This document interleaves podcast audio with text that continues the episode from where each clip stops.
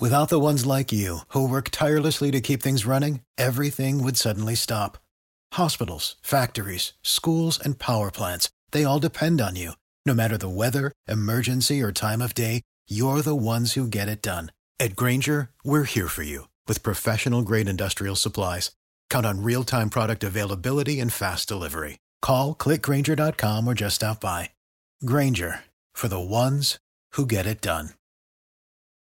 And we've been following the story out of Nashville after Monday's shooting at a school there. Another community reeling after a shooter killed three nine year old students there at that school, including the daughter of the lead pastor at the church that shared the campus there with that Christian elementary school in Nashville. And we know the three adults were the head of the school, a custodian, as well as a substitute teacher. So we all you can check on uh, WOKV.com for the names of those victims and more about them.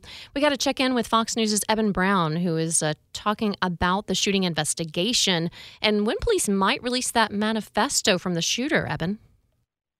Good morning. I'm not sure when they will or if they even will in its entirety anyway. You know, the uh, uh, police were very forthcoming to say that there was a uh, a work, uh, some kind of writing collection. They used the term manifesto, although I think that uh, uh, that that term kind of gets applied in these situations because it kind of sounds ominous, but it sort of elevates or or mystifies it uh, to a degree. But uh, um, but we don't really know the full contents of it. It is part of the investigation. Uh, but you know, I, I would say that uh, the police in in Nashville have been rather forthcoming with information really from the get-go they did not really hold anything back and certainly they uh, released uh, videos and footage and uh, and um, uh, photos uh, very quickly all within 48 hours or so we've been seeing body cam footage that really shows um, probably some best practices in, in in play here with these officers who enter the school building they really waste no time getting down to where the gunfire is coming from and they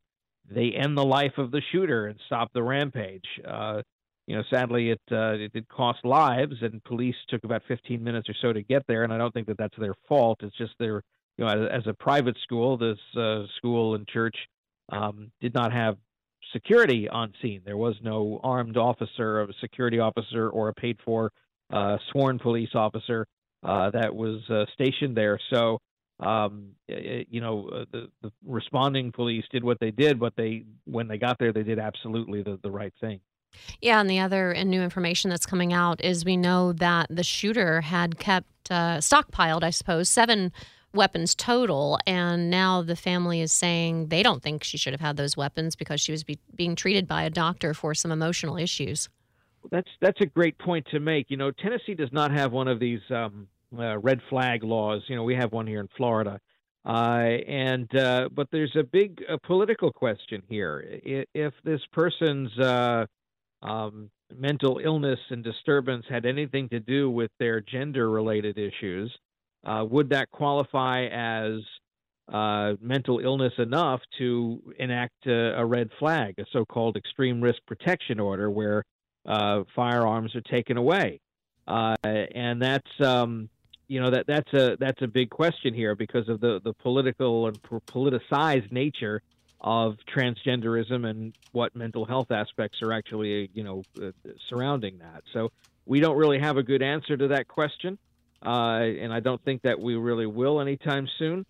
Uh, but uh, even still, uh, you know, there was uh, you know the, the, question is if the family knew she had some firearms, why did they not say something to someone? Right. Uh, and and that's still being vetted out as well. I mean, the parents say they didn't know about the weapons, but uh, there have been varied reports on that. So we'll see what happens with that. And you're right. I mean, when you add in the element of being uh, identifying as transgender and, uh, you know, what does equate as mental illness. So we got a lot to work through uh, with the lawmakers in Washington and in Tennessee. Thank you, Eben Brown, for your conversation this morning. And coming up on Jacksonville's morning news, we'll talk more about those officers that Evan just mentioned and how they are being honored as heroes for taking out the shooter so quickly. WOKV News Time 846.